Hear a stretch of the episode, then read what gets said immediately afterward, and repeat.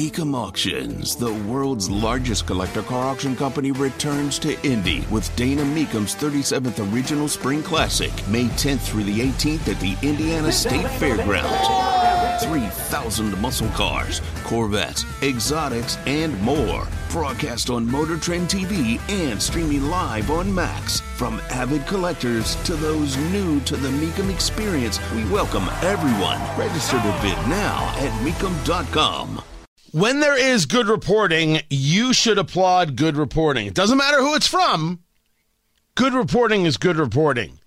And with that, it was actually Nigel who sent this over. He's like, check this out because it was from Axios, which is now uh, doing work in like smaller pockets. They're trying to to to bring a little more local reporting to things. And things uh, it, it, seems and, and might be a very very good economic model. We'll, we'll find out. And the articles from James Briggs, He used to do opinion over at the Indy Star.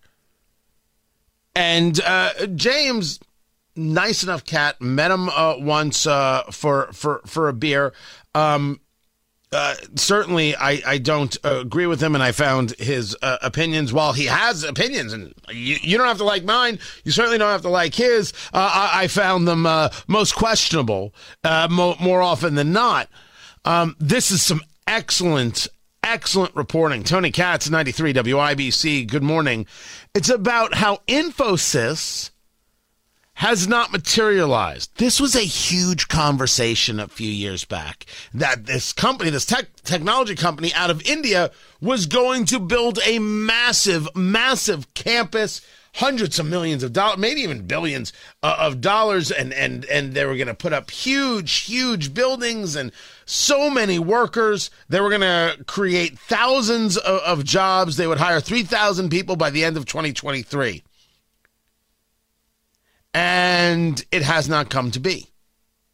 It has not happened. And the question is why not? Now one could argue this deal was was put into place before COVID. COVID could change a lot of things. I don't say no to that. We we shouldn't deny that COVID could change a, a, a growth pattern, a growth trajectory. But it's it's a, it's a good story because uh, while it, it it claims that, for example, Jared Evans, a Democrat member of the City County Council, calls it looks like literally the worst deal I've ever heard of. What's more concerning to me is the lack of transparency to stakeholders who are supportive of the project. What in the world is a stakeholder? Can we calm it down with the lefty talk right there? And how because Holcomb was involved and Hogsett, Democrat mayor of, of Indianapolis, were involved, um, it limits the political fallout. What if we went about it this way? And, and and and this wasn't for for Briggs to discuss. Is me discussing it. I think Briggs just did a good job of reminding people the story. Really, really well done. What if we don't engage a political fallout? What if we take a look at what happened and figure out ways to make it work? I don't know why we. Pl- uh, we'll get to the popcorn moment, man. We'll get there. Don't don't get too excited, Jonathan. Just just give me give me a moment, and then we'll we'll jump into it. Very excited. He's very excited.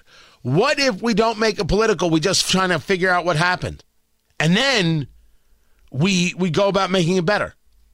That doesn't mean we give more incentives or anything. I'm not uh, talking about emptying out the, the the piggy bank. But let's not Let's figure out how to make this still work. Let's figure out what Infosys is happening with them and how these things can build out or find something else to do with the property, etc. Maybe maybe we don't need to just yell at each other all the time. One man's theory. One man's uh, theory. I'm just I'm just saying. Uh, and now I'll do it. The popcorn moment. Let's go. Let's go. Let's go. It's a story you need to hear to believe, then grab your popcorn because there is more. Uh, the racist Pramila Jayapal, who leads the Progressive Caucus, just being a full on racist, reminding you why we need immigrants. Because, you know, if, if we if we don't have immigrants, well then then things get really, really problematic. Like like who's going to who's going to pick our food? This country needs immigrants to survive. Immigrants pick the food we eat, rebuild our communities after climate disasters, help construct our infrastructure, power our small business economy, clean our homes, and look after the most precious in our families, our children and our elders. This country needs. That's a bigot. We need immigrants because who else is going to pick our food or clean our homes? That's bigotry. That is hate. You want to talk about minimizing people, diminishing people, uh, uh, immigrants, all they're good for is cleaning our houses? That's how you see them? Racist? You despicable bigot, Pramila Jayapal. My gosh, I can't imagine anybody actually supporting that bigot. Ugh. Ugh. How gross is that?